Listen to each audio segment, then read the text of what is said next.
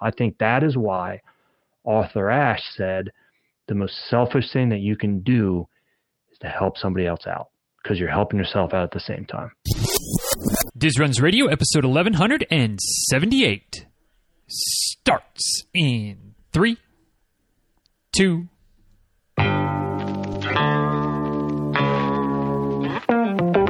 Welcome back to Diz Runs Radio, where I talk with runners from all corners of the running world about running, life, and everything in between.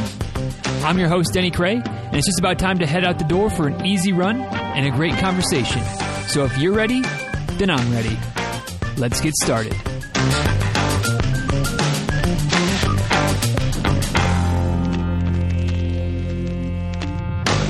Hey, y'all. Uh, real quick before we dive into today's episode of the show, today's episode is brought to you by the folks over at Amino Co. If you're looking for a little bit of amino acid supplementation, step up the nutrition game a little bit, uh, look no further than Amino Co. And, and, one of the things I really enjoy about all of the different uh, varieties of you know both flavors and you know kind of the different blends that Amino Co. offers is that it kind of just works for my dietary preferences. And if you've been around here for a minute, you know that I'm a, I'm a low carb guy, which which you know we don't need to get into all of that today because I know there's there's some some of you really disagree with that philosophy. Hey, it works for me. But one of the things I appreciate about Amino Co. when it comes to, uh, you know, kind of the, the post long run, post workout hitter that I add to the coffee once in a while, or else just the, the midday pick me up with the Perform blend. Either way, it, it works for me from a from a low carb standpoint. It, there's not a bunch of sugar in there. Um, doesn't doesn't set my you know blood sugar spiking or any anything like that. Um, just good quality amino acids uh, in a taste that, uh, that, that I can handle. You know, it's palatable. Uh, like I said, you know, mix that mix that vanilla in with the coffee. Mm, that's a, that's a good time right there. Uh, but one way or the other, whatever your dietary preferences might be, if you're like me and you're on the the kind of low carb, no carb bandwagon, hey, it works. If you are a vegetarian or, or vegan, plant based, hey, it works. No animal products in the Amino Co supplements at all. Um, you know, celiac, no gluten, no soy, no lactose, whatever things that, that you might not want in your diet. And, you know, when it comes to supplements, sometimes you got to be careful with those things. AminoCo's got you covered. And if you check out the website, uh, and if you go through the link, aminoco.com slash dizruns, it's got all of that information there, all of the things that, that it works for dietary wise. Pretty sure that whatever your preferences might be, it's going to be on the list as it, as it qualifies. Um, but if you've, if you've been in the market for supplements before, you know that can be a little bit dicey sometimes. AminoCo's got you covered. Perform blend, uh, recovery blend, all the blends tick all the boxes in terms of different dietary preferences. So check it out, aminoco.com slash dizruns. If you find one that looks like it might be the right fit for you, make sure you use the code dizruns at checkout. That'll save you 30% on your order. Uh, and thanks to AminoCo for sponsoring today's episode, and thanks y'all for supporting the sponsors. Now, without any further ado, let's go ahead and dive in to today's episode of the show. Hey, y'all. Uh, today's guest is an expert in an area that uh, I have definitely had my struggles with over the years. I've talked about it a little bit, and if you've been paying attention, you know what you know what those struggles are, and that's uh, kind of some of the mental side, mental strength uh, of our sport of running. So, needless to say, in the course of today's conversation, I might be hoping to uh, pick up a thing or two that might help me step up my game. Uh, maybe, hopefully, help you step up your game a little bit as well. If you can, I mean, we can always use some some more mental benefits, right? Even if our mental game is strong, there's always things we can learn to do better. So hopefully, we'll all get a little something from today's chat. Uh, on the running side of things, today's guest is uh, an, he's finished an Ironman. He's run several ultras, uh, including uh, up to a hundred miler, which in these in these day and ages, you know, you can even go farther than that. I don't know if there's any ideas of going farther than that for him. We'll, we'll maybe get into that as we go. Uh, but he's also done lots of other, you know, different types of races, distances, all the way up to and including, like I said, the hundred miler, uh, and obviously the Ironman on the multi-sport front. Uh, he also hosts a podcast, which we'll I'm sure we'll talk about that a little bit. He's written eight books. Uh, so no no shortage of, of good content out there on the mental mental strength, mental toughness side of things that you can dig into if you enjoy today's conversation. Uh, he's worked with a variety of athletes in all kinds of different sports, different levels, college, professional, all the way up the ladder, Olympic level even, um, to improve their mental toughness. So obviously, again, expert in the area, uh, but most importantly, husband, dad. Those are those are two two important titles above everything else. So it's a pleasure today to be able to go a few easy miles with Dr. Rob Bell. So Rob, thanks for joining us today. Uh, looking forward to it, and welcome to the show. Absolutely, Danny. Thank you, brother. Let's get going, man. Yeah, let's do it. And uh, y'all, if you do enjoy today's conversation and you want to get more of, of Rob's you know mental toughness work or just you know some, some of his running stories and various other bits and bobs of, of his life into your life Uh, DrRobBell.com is the website. That's Doctor just Dr. Obviously, no don't no need to spell it all out. Dr. and then Rob like you would think it would spelled R O B and then Bell B E L L. Pretty simple and straightforward. DrRobBell.com. Dr. Rob Bell on the social medias, Instagram and Twitter. Great places to find him as well. Again, just all all simple, all one word, no underscores, no dashes, no none of that nonsense. At Dr. Rob Bell on the socials. DizRuns.com slash 1178 is the link to get you back to the show notes for today. As always, links, photos, the whole nine, anything we talk about today, and obviously the websites, books, all those things will be linked there as well. DizRuns.com 1178. So, Rob, the way we always start off each episode of the show, pretty simple question. Um, sometimes it's an easy one to answer. Sometimes it's a little bit difficult, especially for you ultra folks. Sometimes I feel like there's more hem and haw in the ultra world on this question than there is anything else. But uh, anyway, it, it, always gives us a good place to start the conversation, and it's just to simply ask, what is your favorite distance to race and why? Yeah, it's a great one, man. I think there's probably a lot of him and hawing because people think back, like they think back to, well, what were some great races I've had at those distances. I mean, I love the 50K distance, uh, mostly because it can fit pretty easy into uh, training wise. It doesn't have to be that much of adjusting training in order to be able to do a 50K. But to be perfectly honest, man, I like the journey of a 100 miler. The journey of a 100 miler and watching the sun go down and the sun come up, I think that's. Uh, that alone is, is sort of the best part. Um, any any kind of race where you know you're going to kind of lose yourself in that time aspect. So I mean, the hundred miler to me, man, I, that was my favorite distance. Yeah, yeah. It's uh, I, have had this this uh, reaction before when when people say hundred miler, and especially kind of like you said in there, you know, 50k, like that's a great distance, but you know, you kind of can can squeeze that in, or you know, doesn't doesn't I don't want to say it doesn't feel like as much of a challenge. That's not what you said, but point being that it's it's kind of shorter, manageable, and when you get into the ultra distance waters. Um, and I just chuckle because as as someone who's dipped my toes into ultras, I've done a handful of 50ks and one 45 miler. Um, you know, just the idea of like ah 50k that that fits in pretty easily. Like eh, you know, but but it all scales right because there's some people that are like yeah 5 10k like those fit and half marathon I really have to train for, and then there's the half marathon that like I can do that anytime I want to, but man marathon I really have to train for, and it's just it's just interesting to me how you know depending on what what like peak distances you've run how that scales to what other is just kind of manageable and no big deal. I don't want to say maybe no big deal, but this, it's much easier to fit in and, and, and you kind of just jump into whenever. Um, just again, just the way that running scales, it's just it, it always makes me chuckle when when that's the the kind of the, the the, the phrasing of ah you know 50k I can do whenever, but 100k man or 100 mile that's really like that's that's a big race. Right, right, right. And then I mean there's some people then well 100 milers I right. mean, they go back to back weekends for it, so it's not a big deal, man. So yeah, it's, yeah, it's all it's all about level, man, and, and where people are at for sure. Yeah, absolutely. So, how'd you get uh, started in this sport of running, Rob? Is it something that's been been around for a long time, many many years? Uh, a little bit more recently, obviously. I'm assuming it's been around long enough that you had to build up to 100 mile at some point, get Ironman in there. So it's been it's been a minute. But how long have you been uh, into the running world?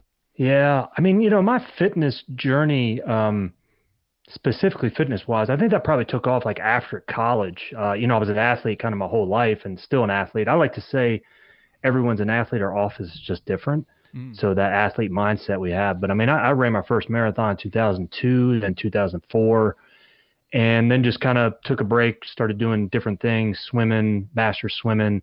Um, didn't really pick up. And then I, I did like a half Ironman kind of on a whim. That was with less than two weeks of training.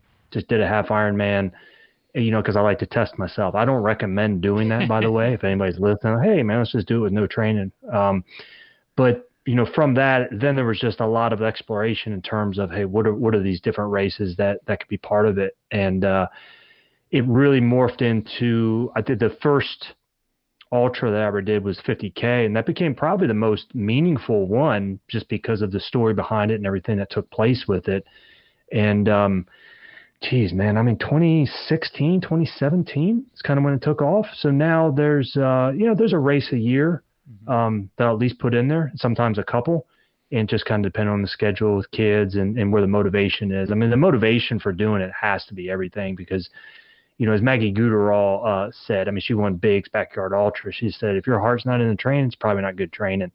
Right. Um, now, there's always going to be low periods, but I just think, hey, man, if you have that goal that's going to be there, then – the training will meet it. But um, happy to go into kind of that 50k story as well if you like, man. That was uh, a real defining hinge moment in my life. But um, yeah, no, no, that's no. that's really where it took off, man. Let's let's dig into it if you want to. You can't you can't say it was it was this great this great event and great kind of most memorable Yeah. thing, and then you know we're not just going to gloss over it. So let's let's dig in.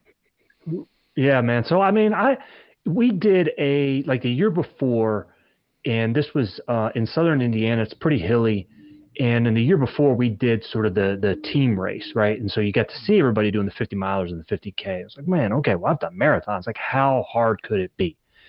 And when I'm doing the relay races, right? Like you don't factor in. Okay, well I did a 10 mile stretch, but that was after that was rested, right? Like, well, how hard is 10 miles?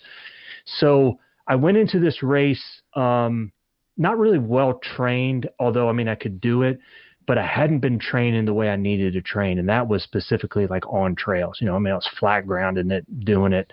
Uh, weather was really bad. Had a little ankle problem, kind of heading in. So uh, I started to hit some warning lights. Started to go off on this race, extremely hot. Probably about mile 13, mile 20, there was some shutdown moments that were going on, and this is my first race, kind of doing it. I'm like, when I start to feel bad, I look for something that's going to help me feel better. And at that moment, and that's not always a good thing, but at that moment, that was the smorgasbord of everything at mile 20 from the aid station. So I was taking everything in, man. I mean, the Fig Newtons look good, man. Let's have some of this pretzels. Obviously, that Gatorade's going to be good. I've heard Coke is great, man. Let's and let's don it all. Let's finish with a whole bunch of Twizzlers, man, because that's got to be great as well.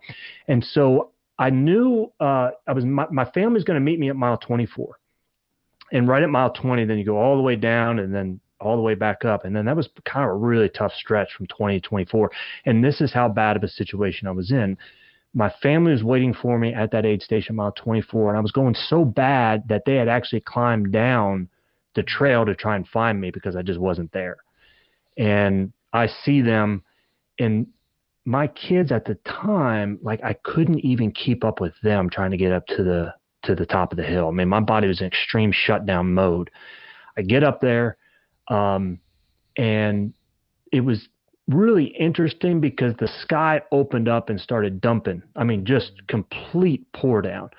And that they were parked, you know, so we kind of had to retreat to the cars.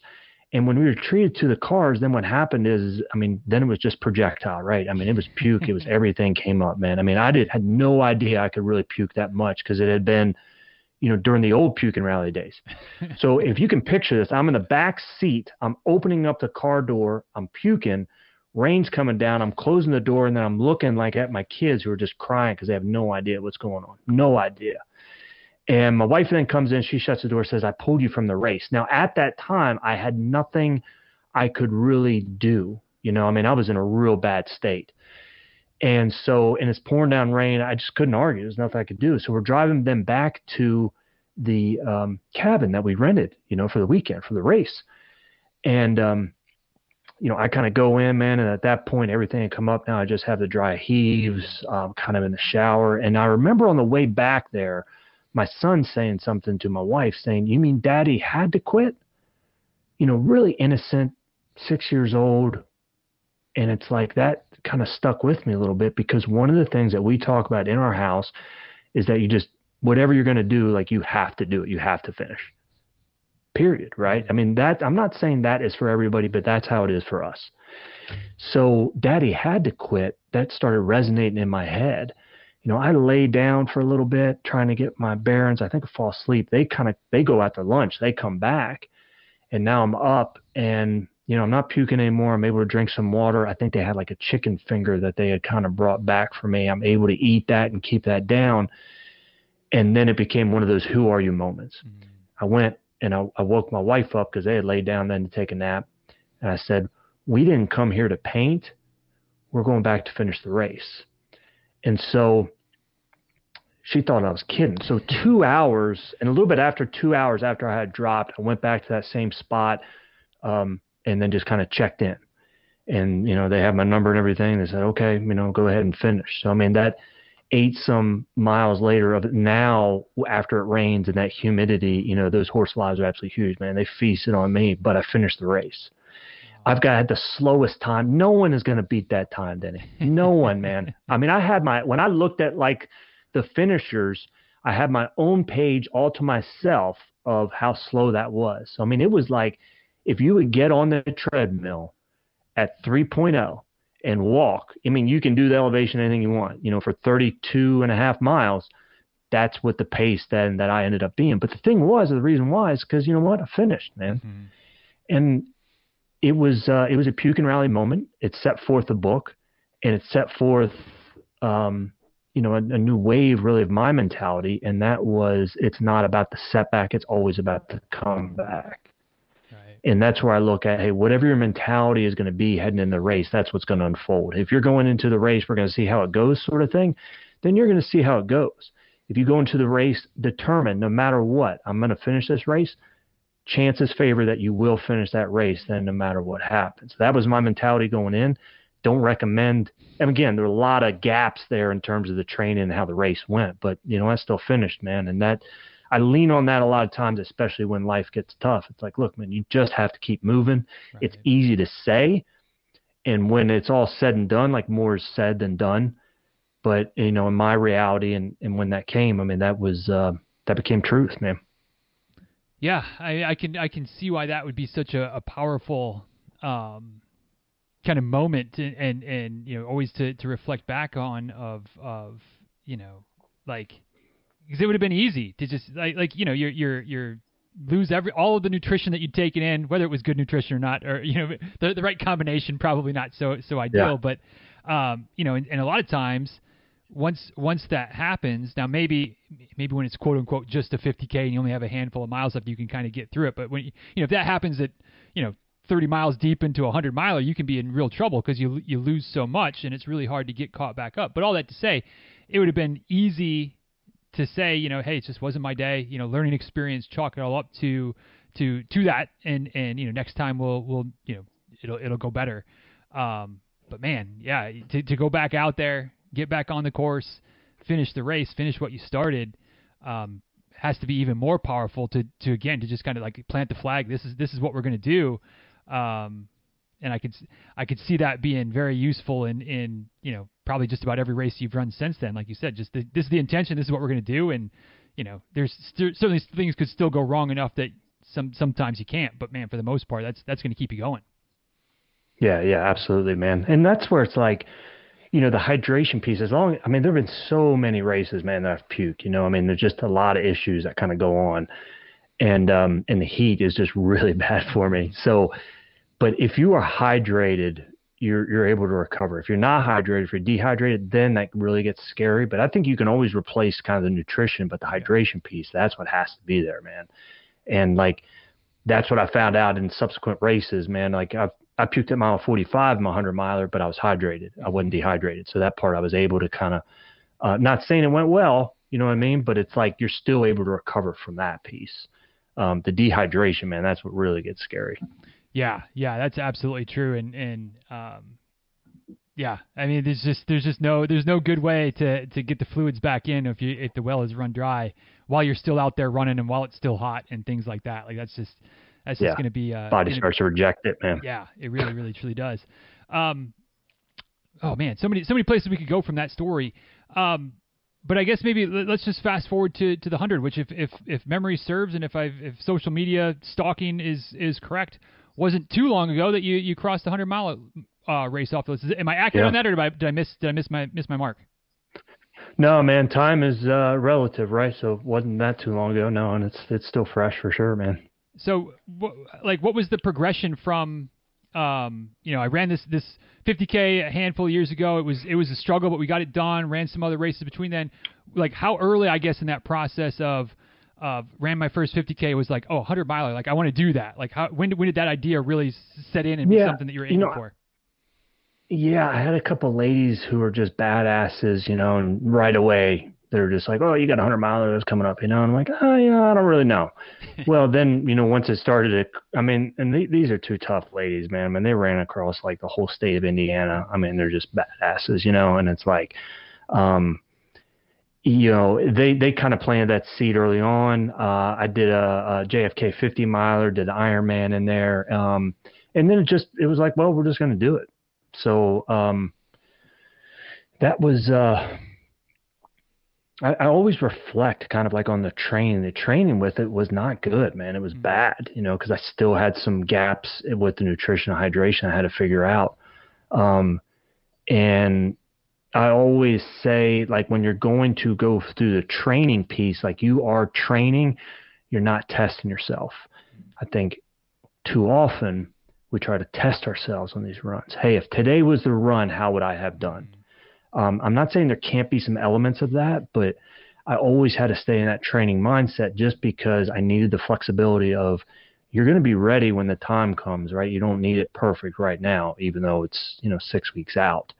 Um, and you know the hundred miler, man, that was. Uh, I always think again when the sun goes down and the sun comes up, sort of thing. When you have that storyboard of of your life, there are these snapshots that you have that kind of stick around. Um, and then I mean, there's just so many different uh, parts I think from that that that stick out. Um, when I would kind of encounter people, I'm an encourager when I'm out there. When I'm encounter people and they were they already had it made up in their mind that they were going to drop. Um, when after I puked and then I'm on the chair um, I've got 50 more miles to go and I'm coming in. Well, they had a 50 mile race as well. You know, they're talking about the beer they're getting ready to have, the burger that they want. You know what I mean? And I've got 50 to go. Um, those sort of you know mental challenges that happen, and that's just what like I do these things because it translates into real life. Right that there are going to be a lot of dark periods in life, man. You just have to keep moving. You're right. You just got to make it to the tree. You just got to make it to the next aid station. So, I mean, I can uh, elaborate on any of those, man, but it's like, um, that's why I do them, man. It's just because like, look, if you can do it in the race, you can do it in life. Yeah. That's, it, it's, uh, I've, I've talked about, I've been, I've been haphazardly, and when I say haphazardly, I, I don't even mean haphazardly. I've been I've been kicking around writing a, a, second book for a while, and the idea being marathons and metaphors is basically kind of like the life lessons that that I yeah. learned from running, or that that I've learned from folks that I've talked to about running over the years, and just and just how those are so easily applicable to um, everyday life situations and just things that we go through on a daily basis that such an easy translation and, and you know I I, I can only, I, I, like I said, still haven't done a hundred miler yet. Um, no real plans on, on going to that distance anytime soon. But I also know if I say I'll never do it, then that is right in the right in the ticket, and then I'll have to do it before too long. So, um, but anyway, all that to say, I can see why that would be such a you know. There's so many things you can learn, so many things that, that you can apply, especially in, in your line of work with the mental toughness and and you know kind of riding out the rough patches and and moving through things. Um, so you know, you talked a little bit there that um, you know puked it around 45. You know, kind of get to mile 50, and you hear people talking about shutting it down because they're at the end of their race, and you've, you know you're just at the halfway point. Um, yeah. You know how how did the the second half of the race go? I'm, I'm clearly not easy because there's nothing easy after you've already run 50 miles. But how was how was the second half yeah, of the, man. the 100 miler for you? You know the um so at that aid station, you got to go back out for two more loops and I had a pacer that was there. That third loop was just absolutely straight up awful, man. There was no way to deny that. But the thing was, and I, I had like a videographer there, man. So it was, um, um, I'm supposed to be on that chair for about 10 minutes. And I was on that chair and I'm looking at the clock, having to go back out. And it, I mean, it was it was as fast as I've ever seen time go because it's 15 minutes, it's 20 minutes, and it was 30 minutes on that chair before I could get up and like really get going again. Um, so that was like a dark period, man. It added a lot of time. Um, and then the fourth loop, though, after I had puked and then rallied, fourth loop um, became like the second fastest after the after the first loop. I mean, that loop was was great, you know, and it was uh, you know, empowering, I mean, empowering. And, uh, yeah, man, we just got to puke and rally, bud. We just got to overcome the setbacks and, and make sure that, you know, it is going to be about that comeback. Um, and and that's where like all the stories come from. So when people are saying, look, it's not about like the destination, it's about the journey. The reason why I think they say that is, and the reason why it's true is because when you reflect on it, yeah, the finish is wonderful and the finish is meaningful, but you still reflect then on hey, what you overcame, who did you connect with, what were some of those memories that stick out, and that was from the actual race mm-hmm. itself. And so that's the most beautiful part of when I look back on it, man, is just having that memory of being able to put yourself in it. And it's like, um, Gil Reyes was was Andre Agassi's strength coach, and I had him on the podcast, and he said this quote, man, I, I love it, and I just think it's so epic. He's like, look, some battles aren't worth fighting even if you win.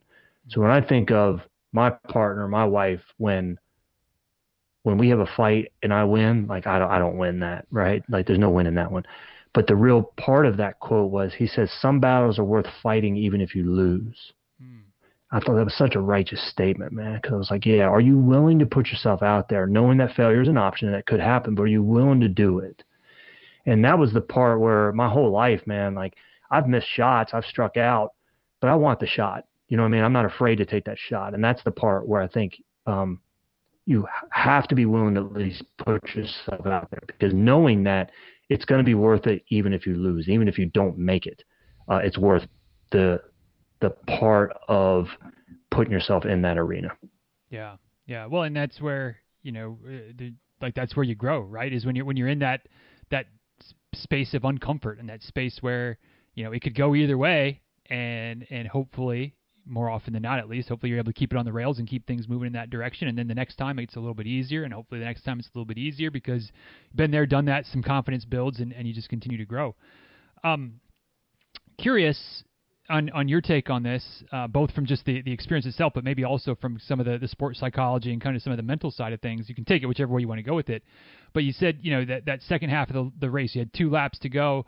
First, the first loop through, which would have been the third loop, was was really rough, really hard. Um, and the last loop was was you know second fastest. It sounded like it went pretty darn darn good, especially you know when you when you grade it on the scale of you already have 75 ish miles under your feet, and now you're going out there for the final 25 or so. Like like you start grading it on that scale, and like, that's pretty darn good.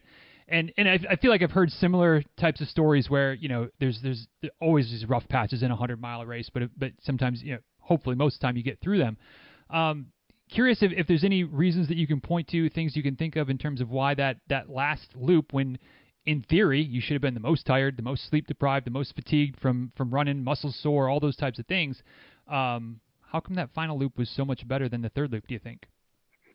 Yeah, you know, and, I had a friend that told me this too. And in terms of like looped races, um, all you got to do is make it. You just got to make it out for that last one. Mm-hmm. So really, I was just thinking I'm ahead. You just have to do three loops. You just got to make it out for that fourth loop. You'll you'll bring it back in, you know. And that was like, yeah, all right. I just got to do three, make it out for the fourth. I think part of it was, um, you know, because the third loop was so was so poor, um, it allowed me to recover. Mm-hmm. Obviously, there's that part.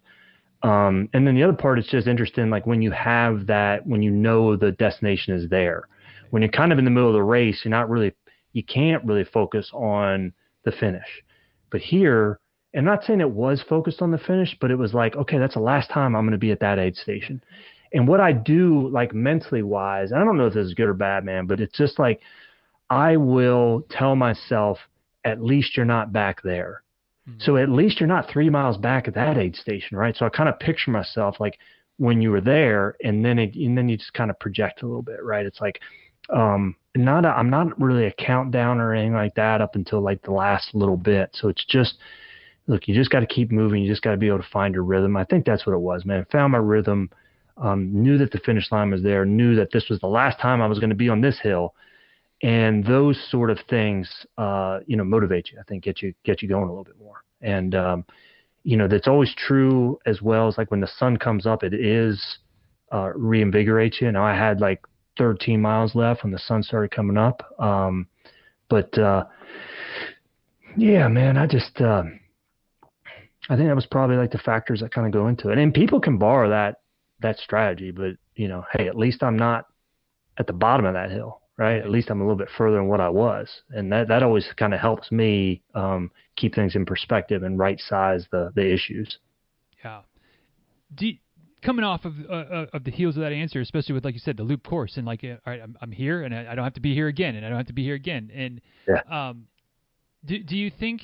And and this is, I guess, really much speculation because you know this is the the 100 mile you've done was was on a loop course, but how would how would that differ, or how would the strategy maybe differ if you were running a point to point hundred, where you know you get to that last 20, 25 miles, whatever, um, and you haven't been at this part of the, part of the course before. It hasn't been like, all right, this is the last time going to this aid. You know, thanks Teresa for all the all you've done for me today at the aid. Like you know, you're not you don't see that person yeah. multiple times. You're not having that that same um, you know that that that able to be. This is it. Last time here, moving forward.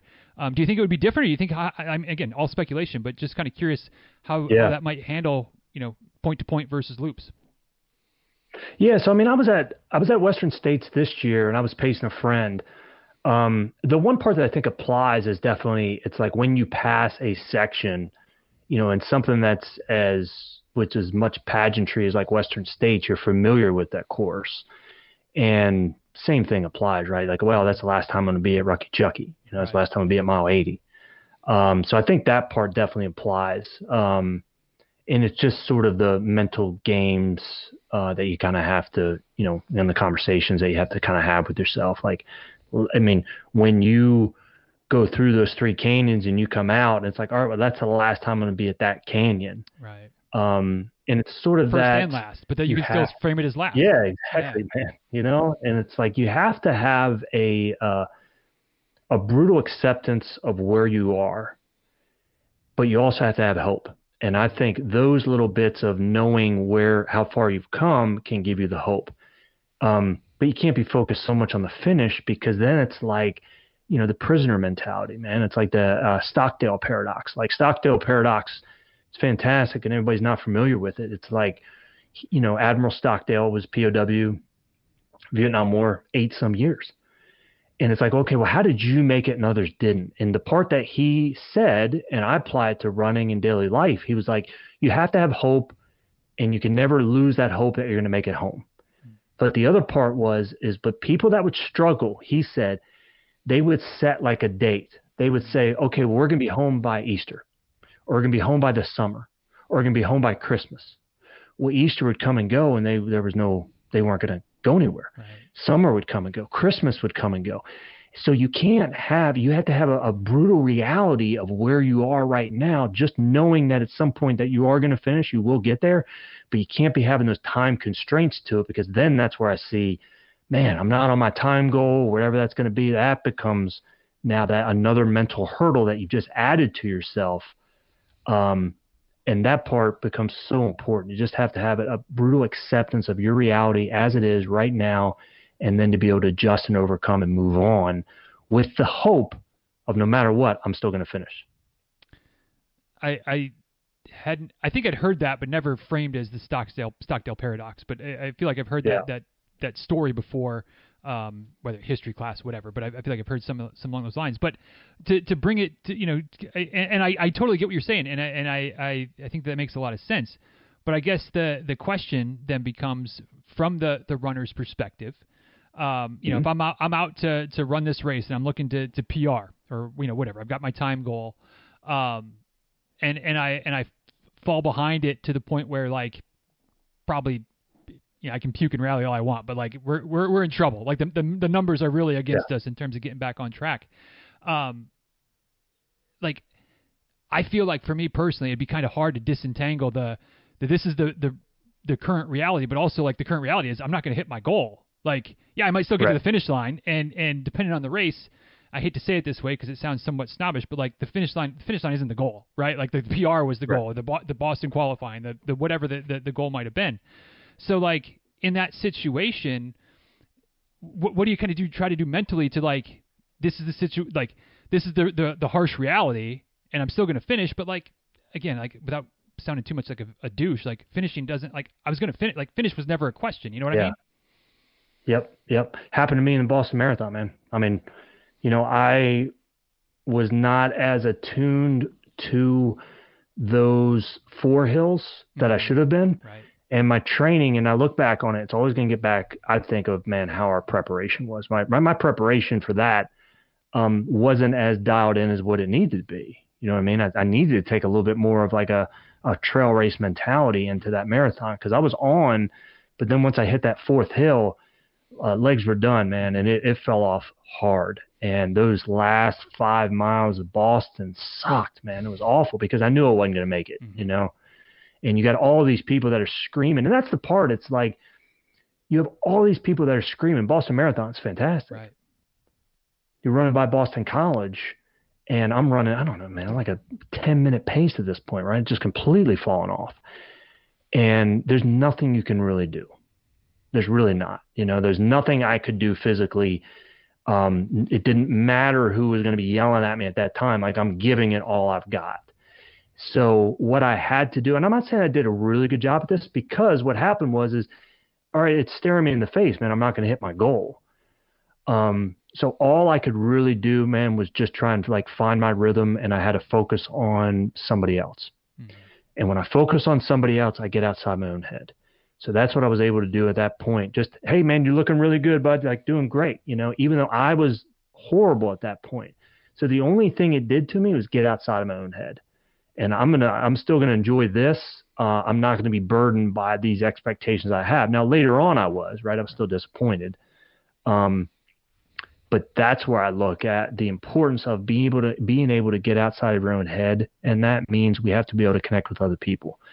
You connecting with other people, hey man, I like the rhythm, what you're doing, man, doing good, um, gets us out of our own head. That's the only strategy that I know uh, to really work, and that works in real life as well, man. If you're having like a tough time, things are not going well, get outside your own head. You got to connect with other people. Mm-hmm. Then we get outside of our own head, then we're you know we're no longer behind enemy lines. I feel like that goes along the, the very similar lines, and correct me where I'm wrong, of like sometimes that, and maybe it is, you know, getting out of your own head because like, like how many times, and again, I'll just throw myself under the bus. Have I, have I berated myself for something, whether it's a poor workout or whether it's not being super productive at work today, just being too distracted, whatever it might be, and not getting everything done that I wanted to get done.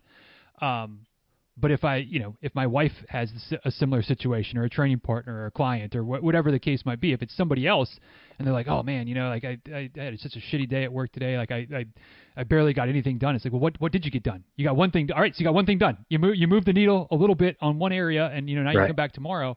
Um, and so, so yeah, I mean, I guess I, I, guess there's a lot of overlap there of just like connecting with like because what I would say to myself in that situation wouldn't be that, but when I say to somebody else, if you get out of your own head by talking to somebody else, maybe that makes it a little bit easier for you to take maybe your own your own advice from eh, whether it's straight yeah, advice like that or not. Know what?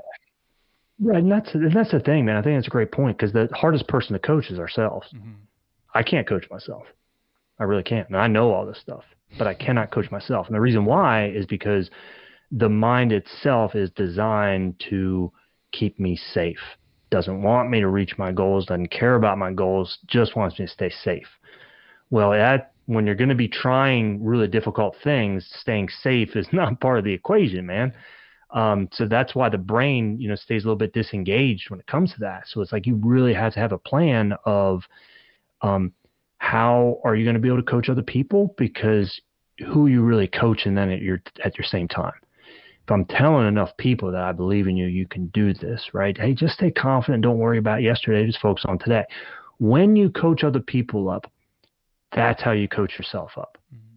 Like that's the real secret. You know what I mean? And it's like that's the part that we I never got. I was always just got to say so focused on what you're doing. Look, you got to get outside your own head. I mean, look, let's look at like Des Linden, right? When she won the Boston Marathon, right. she was going to drop. Mm-hmm. She was out Mile 13, not going well, off pace, horrible conditions. We're going to drop. So she's telling Shalane Flanagan, if you need anything, need me to block the wind, whatever you need, you know, I'm here for you. So Shalane's like, well, you know, I'm going to go use the bathroom. You know, how about waiting up for me? You know, waits for her. Who gets the second win, man? Mm-hmm. You know, Des Linden gets the second win. And why? Well, because she got outside of her own head by focusing on somebody else, not her own issue and what she was doing. And when we get the second win, that's when like the real gifts happen. So what does it take, man? It takes us.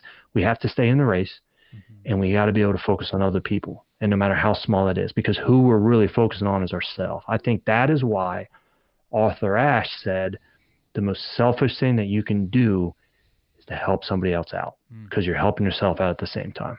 Yeah. Oh man, I love that. I love that. Um, taking a little bit of a hard pivot. There's no no good way to well, not really taking a hard pivot, but um, kind of continuing along with the with the the the mental side of things and, and some of the things we've talked about, mm-hmm. but, but just kind of curious to kind of rewind on on that topic. Where where did you know kind of this this career path begin for you? I know you said you kind of been playing sports most all your life, so so. You know, oh yeah. My background is in athletic training, and as as a kid growing up as an athlete as well, like I wanted to be around sports pretty clear. I I knew I wasn't going to be a professional athlete, but athletic training was a way I could be on the sideline, part of a team, or at least kind of feel like I was part of a team. Um, so, so I mean, sports psychology, kind of this, you know, still able to connect with athletes and do that type of thing. Uh, but when did you decide that, was the the route you wanted to go down professionally? Yeah, man. Um, so I was the uh, I was like Sheldon from Big Bang Theory growing up, right? I was the athlete that would think way too much, man. You know, I just could never shut off that mind, and no one could ever help me out. No one. I mean, everyone was always like, "Well, once the game gets started, you'll get dialed in," but that never worked. You know, I mean, I was always constantly thinking and I was an all or nothing athlete. I was an athlete that was really good or I was really bad. There was no in between. So coaches hated me, man. And uh, when I got to college, um, I ended up, you know, really excelling in partying up till college. And for some reason, when I went to there uh, play baseball, I have partying and baseball. What could possibly go wrong? And no accountability. um, and for some reason, we were partying near this uh, near this bridge in West Virginia, and near this bridge was a cliff. I ended up walking off a 80 foot cliff. Ooh hit once, laying at the bottom of this crevasse. They have to crane me up out of it, broken back, fractured arm, um, taken me to the hospital where my mom's a nurse. And then bam, so baseball is done. But I was alive, man. You know, I mm-hmm. survived. And if it wasn't for that accident, I probably wouldn't have taken that psychology class. Because then when I took the psychology class, it was tattooed in my heart. This is what I want to do for my whole life, man. Help athletes, coaches, and teams perform their best when it matters the most and help them deal, handle, and cope with the adversity, struggle, and setbacks in life. So that's where that really took off. And, you know, there's a lot, we don't always know the path, but that goal of working with athletes never deviated. So, you know, I, I've considered myself, and in every bad situation, some good is going to come out of it. That was the good that came out of it. And then from college, and however you think of Lance Armstrong, he still had an epic quote, man. He said, if you ever get a second chance of life, you got to go all the way. When I got that second chance, I wasn't going to blow it. You know what I mean? So it was like, man, I immersed myself in that field and do whatever it took to be able to finish. And um, that's where that seed was planted, and that uh, you know, I always consider myself blessed that that that happened because the alternative where I was was going to be, you know, incarceration or death. Um, that's where that train was headed. So thankfully, it did wreck at that point.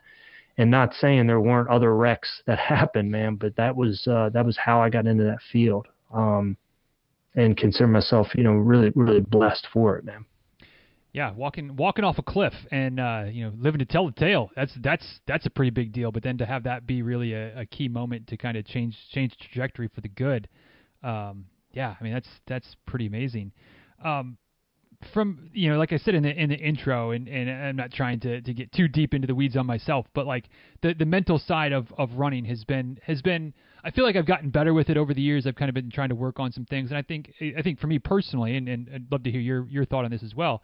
Um, experience has made a world of difference. The more I've run, the more races I've run, the longer distances I've run, the more volume I've run, just the more confident I feel. The more you know things don't go quite as sideways at the end of toward the end of a race because been there, done that. Maybe I know how to to salvage things a little bit better.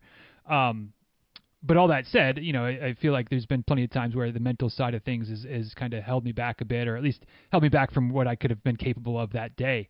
Um, which, which I know is kind of a, a this is going to be an open-ended question or very, very vague question. So feel free to, yeah. to narrow it down however you, you see fit. Um, but but when it comes to, to working with runners or, or individual sport athletes as well, I know you've worked with some golfers and things like that where it's it, it's individual and maybe you've got your caddy as a, as a golfer, but like you don't have other teammates, you don't have other people you can rely on and lean on and, and let them pick up a little slack and you can pick up a little slack later.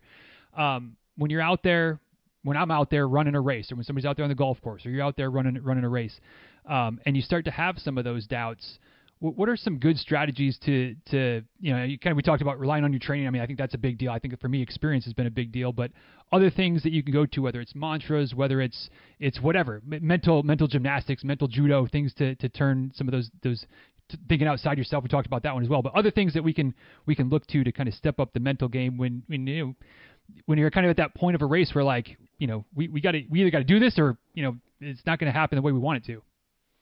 Right, right. Yeah, absolutely, man. I think um, you got to know what the strategy is going to be. I think heading into it. I think a lot of time for trying to do mental gymnastics when we're out there and there's no plan on how to deal with it. it's it's just a whole lot more difficult. You know what I mean? Because there's so many different factors that are going on. So number one is we have to get back to reality, and the reality is is just because mile 16 is shit doesn't mean mile 21 is going to be bad. That's reality, right? I mean, just because we're going through a really tough period in life right now It does not mean next month's going to be horrible.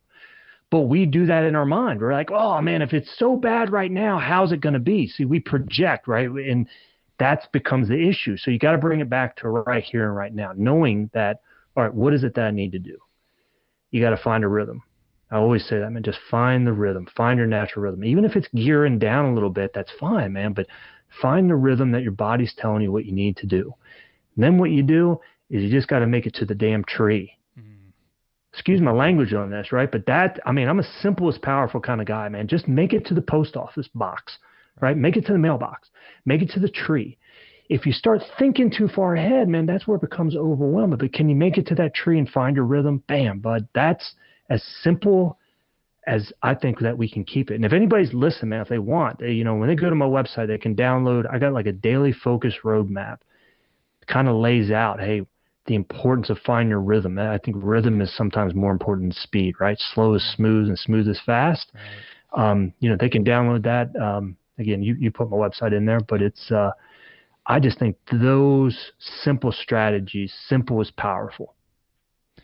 Well, and, and I don't know why, I don't know that I've ever, I don't know that I've never thought of it like that way before, but like if you're already struggling, if you're in a rough patch, and the solution is complicated, but like that that isn't going to help you. Like that's like you know, especially from a mental perspective. Like if, if you have to overthink when you're already maybe overthinking, like that's not going to that's not going to get you anywhere. So yeah, the, the, most simple, whatever whatever the easy thing is, like I said, find your rhythm, get to the next tree, get to the next street, get to the next whatever mm-hmm. it is that you can see that's just just just right there, uh, and then keep renegotiating until until like you said, you know, mile 16 might be rough, but then you get out of that patch, and all of a sudden now you can kind of you, now your rhythm maybe picks back up to the gear you want it to be in and now we got to now we get the races back onto the finish line.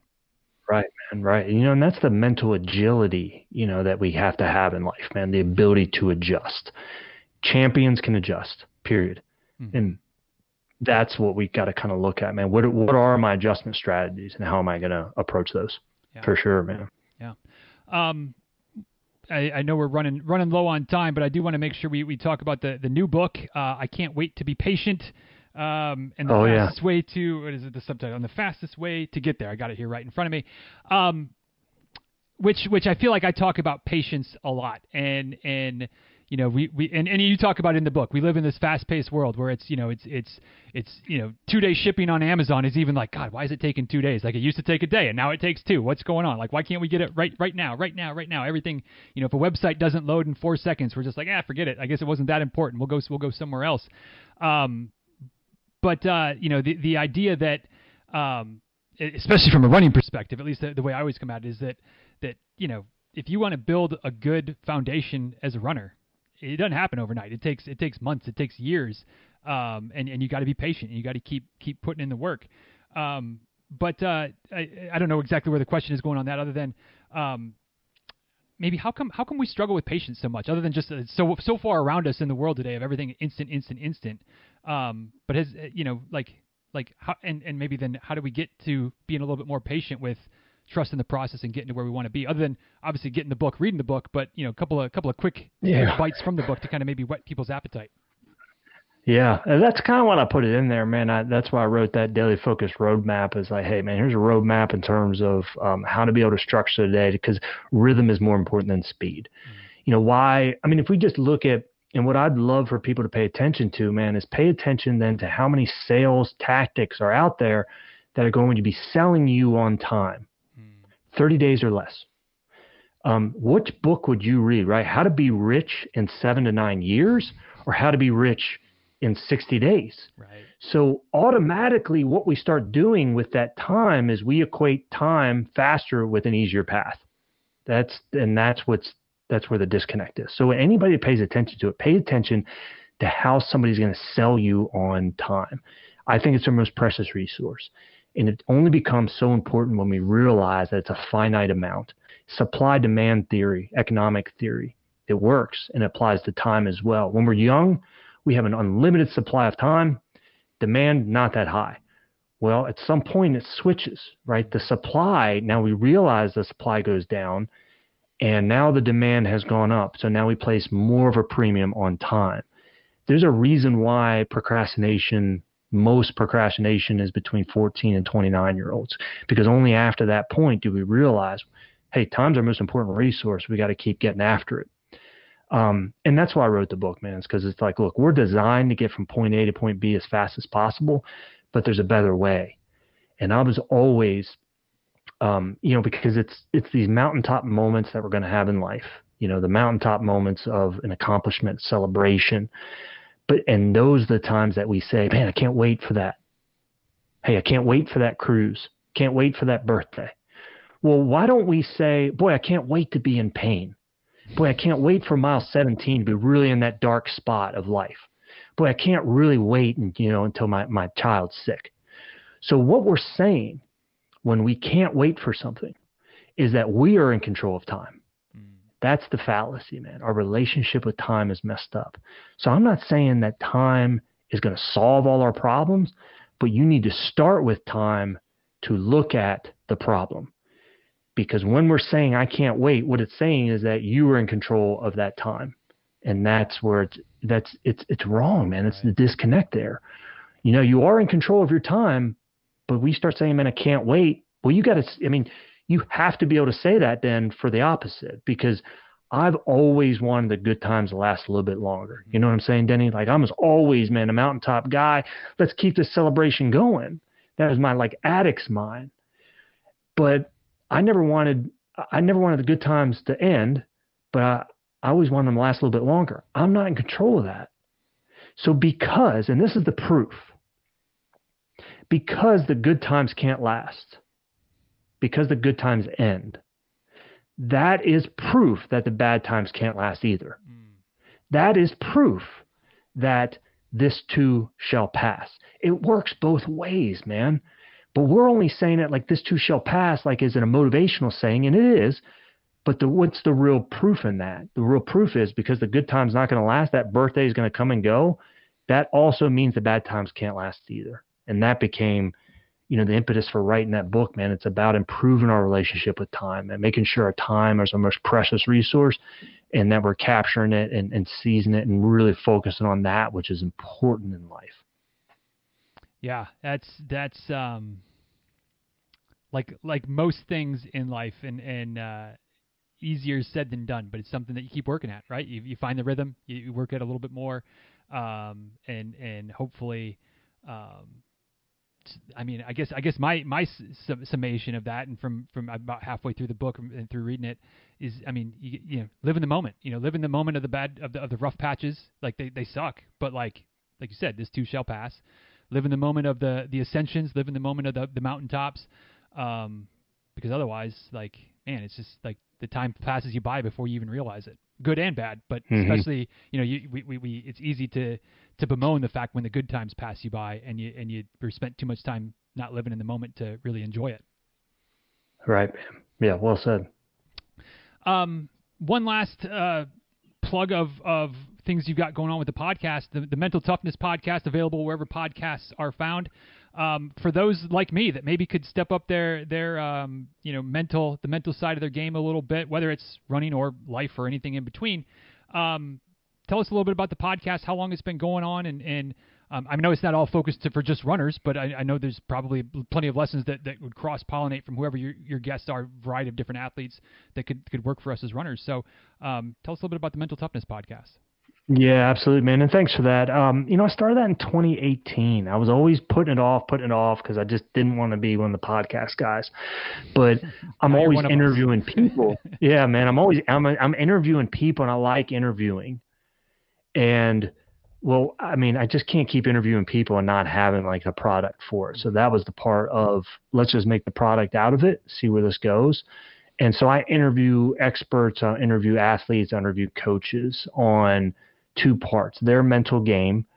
Um, it's not about the setback, it's about the comeback. And then what was their hinge moment, right? What was that one moment, one person, one event that made all the difference in their life that connected who they are with who they became? Because I know we all have those moments. There, if we haven't had them, they're coming We just don't know what they are. Like we can't connect the dots in life looking forward. We can only connect them looking backwards, seeing the impact that that one person had in our life, seeing the impact that that one moment had in our entire life. And that's what I love just uh, interviewing people about it, man, and, and seeing what were those dark periods that they went through, how'd they overcome it, and uh, and those hinge moments. And that's what I'm all about, man. So I just love being able to interview different people and, and their stories, man. Awesome, awesome. Well, y'all are listening to listen to a podcast now, which means that that I don't have to tell you what a podcast is because you know. So give give Rob's podcast again, Mental Toughness Podcast, a, a subscribe. Give it a listen, uh, and then obviously subscribe to keep learning keep learning those things because Lord knows, like I said earlier, no matter how how strong your mental game might be, um, you can always you can always improve it and always you know never know when that little that little bit that little thing that you glean from somebody's conversation or some some story that they share um, all of a sudden clicks and hits home for you. Um, Rob, one Yeah, last right, question man. for you, and we'll get you out of here. I call it Yeah, a philosophical question. It's kind of like the introductory question that it's open ended. You can take it wherever you want to go with it. Um, but at this Okay. point in your life, you know, you run a lot of races, run your first hundred miler not too long ago. Um, why do you do it? Why is running still such an important part of your life? Something that um, you know you, you keep getting out there, keep keep putting in the work, keep keep running the races. Why is uh, why is running something that you enjoy doing so much? Yeah. Um, you know, your why has to make you cry. Hmm. If it doesn't, it's not deep enough. And when you bring that up, I just start thinking about, well, when, when am I at my most happiness, right? Like when, when, when is, and not that we're going to be happy all the time, right? We're not going to be filled with joy all the time. I, I think anybody that is, that says that, you know, I, I think you're lying. You know what I mean? Cause we, you know, it's just, this is not reality, man. So I like to think of when I'm most peaceful right? Peace is something that, that I want in my life. So when am I most peaceful? I'm most peaceful when I'm on the trail with my chocolate lab and we're getting ready to do something that's tough. Um, I never listen to music, man. I just focus on my breathing, focus on prayer, focus on that connection, um, gratitude and perspective. That's why I run, man. And, and the races are what keep me dialed into what keep pushing yourself because I get in a rut where, all right, man, I'm just to be running five miles, um, and that's good. Well, it is fine, you know what I mean? But it's like, look, when there's a goal there, that's what's to be pushing me a little bit further. Um, it's to be stretching a little bit. So that's why I do it, man. It's just, uh, it, it's for the sanity, it's for the peace, and that's where I get it in my life, man. Love it. And uh, as is often the case when I ask these philosophical questions, I'm nodding along, going, "Yep, yeah, I totally can relate to that as well." And I know other Yeah. folks listening can as well. So, uh, y'all, drrobbell.com is the website at Dr. Rob Bell on Instagram and Twitter. Again, that's Dr. Just Dr. No, no need to spell it all out at Dr. Rob Bell um, on Instagram and Twitter. DrRobBell.com. Once again. Um, Mental Toughness Podcast is the podcast. I Can't Wait to Be Patient is the most recent book, but we'll have everything linked up as always. Dizruns.com slash 1178. Dizruns.com slash 1178. I'll get you back to the show notes for all the links for things we talked about today. Uh, Rob, I, man, time flies when you're having fun. I feel like we could have kept going for a whole Yeah, lot yeah. longer. Um, but I do want to be respectful of your time. So thank you for, for chatting with us today. Thanks for giving me a few things that I can keep working on mentally uh, for my running. Hopefully, some things that the, the folks listening can as well. Um, and uh, just appreciate your time and your willingness, and uh, certainly wish you nothing but the best going forward, my friend. My man. Thank you, buddy. Appreciate you. All right, y'all. Thanks so much for taking the time to listen to today's episode of the show. Hope you enjoyed the conversation between Rob and myself. And as per usual, be curious to know what stood out to you from today's episode. What was your takeaway du jour? Du jour.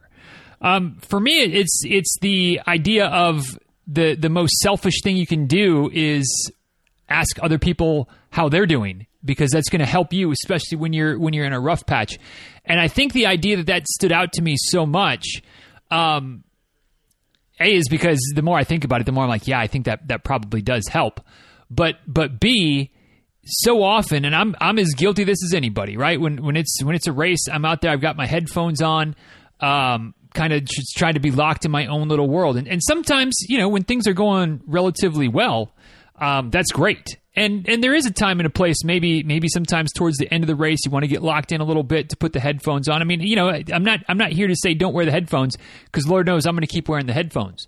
But I think back at, at some of the races I've run, um, some of the times that I that I have taken the headphones off, or maybe I've started without the headphones and we're, we're saving the music for for kind of a little push towards the end.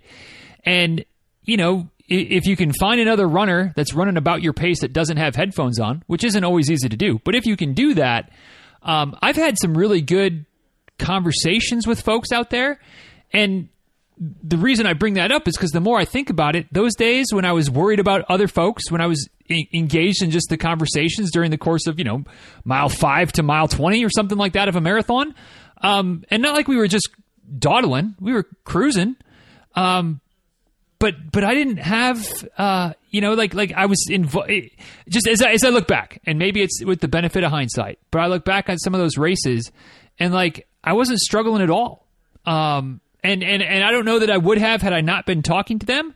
But but having some conversations, or even just having a, a sharing a joke, sharing a sharing a laugh with with folks at various points along the way, um, I don't know. I mean, maybe there is something to this idea that you connect with somebody else and it takes you out of your own head, and and that can be really beneficial. That can be really helpful um, by just just worrying about other people. So I don't know that I have a fully formed takeaway. I don't know that I ever have a fully formed takeaway. Let's not kid ourselves. But I, my my head's just kind of been spinning since Rob was talking about that and brought up the the Arthur Ashe quote quote. And again, like as I look back at some of the races I've run where where I thought it was going to be more of a struggle than maybe it was, or or maybe the conditions were pretty brutal. Um, those tend to be a lot of the times where the races where I was where I was engaged with other folks, where I wasn't just locked into my music the whole way. Maybe I, I mean I can remember the the 45 miler that I ran, you know, a year and a half ago or two years ago now. Um, I took the music off because somebody else was really struggling, and it was towards the end of the race, and like I wasn't super struggling, but like it was an opportunity to help her get to the finish line, and took the took the headphones off, started talking, and and just was like, come on, let's go, and and helped her get there. And, and you know, I'm not saying that to try to be you know Mister Mister Heroic, Mister Valiant, but it it made the last handful of miles for me go by even smoother. And hopefully helped her as well. So I don't know. Like I said, I don't know what, what the fully formed thought is, but just you know, getting out of your own head, helping somebody else out, checking in on somebody else. Uh, certainly, in my running experience, that's been that's been pretty massive, I think, and something that I'm going to try to keep keep in mind going forward whenever that that next race might happen to be. Um, and maybe just maybe play that out in other areas of life too. Maybe, maybe play that out. Oh, that that might force me to be less of an introvert, so maybe not. We'll see. I don't know. Um, but that was my takeaway. Somewhere in there was my takeaway. Um, maybe not even still fully formed in my head, so certainly not fully formed here. But um, worry about other people because that's good for you. I uh, I like it. I like it. Anyway, what about you? What stood out to you from today's episode? Maybe a little a little tip and tactic that Rob had talked about. Maybe something from something else. I don't know. Always always all kinds of good things that come from the takeaways. Uh, what stood out to you from this episode? If you're willing to share it, I'd love to hear it. At DizRuns on Twitter, at DizRuns on Instagram, at DizRuns on the threads as well. DizRuns at gmail.com if you want to shoot me an email. And if you head over to DizRuns.com slash 1178, that's the show notes for today. And of course, we've got that comment section down at the bottom. Beneath the links, beneath the photos, beneath the write up, all of the things that are always there every time. The comment box is always there as well. Feel free to type to your little heart's content. Fill me in on what stood out to you from today's episode and uh, be ready for a response because I'll give you a response there as well. So, anyway, uh, AminoCo, sponsoring today's episode. If you want to get some amino acid supplementation that ticks the box of whatever dietary preference or requirement that you might have, um, and also, they've got that 60 day money back guarantee. So give it a shot. If you don't like it, if it doesn't agree with you, if it doesn't seem like it's working, just be like, hey, yo, doesn't work. They'll give you your money back. I don't think you'll have to do that, but if you need to, it's there, which which always, at least for me, makes me feel a little bit better about trying something, especially if I'm not quite certain on it. The science is sound. Um, it, it's it's good stuff, y'all. But uh, give it. Don't take my word for. I mean, I guess I'm asking you to take my word for it, but but try it out for yourself. AminoCo.com slash DizRuns is the link. DizRuns at checkout will save you 30%. Thanks to AminoCo once again for sponsoring today's episode. And with that, we'll go ahead and wrap this one up, y'all. If you enjoyed today's conversation, if you know a running friend that might struggle mentally, kind of like your boy does, hit that share button and spread the spread the word for this one. Um, even if they don't get a ton out of today's episode, which I think they will, but it wouldn't be worth it. It wouldn't be worth. It would be worth. It wouldn't be a bad idea to go down the Dr. Rob Bell rabbit hole. He's got some great books out there in addition to his new book, I Can't Wait to Be Patient. Uh, but check those out. Lots of good resources, lots of good things to help on the mental front. And again, share that with a friend because, you know, get out of your own head, help somebody else out, makes you feel good as well. There we go. Bring, bring that takeaway back. Look at me. Look at me. It's like if I talk long enough, we'll get we'll, we'll go in a circle yet again. Anyway, y'all hit the share button, spread the word. Appreciate when you do that. And until next time, y'all be well. Take good care. Thanks again for listening. And uh, we'll talk soon, right? Later, y'all.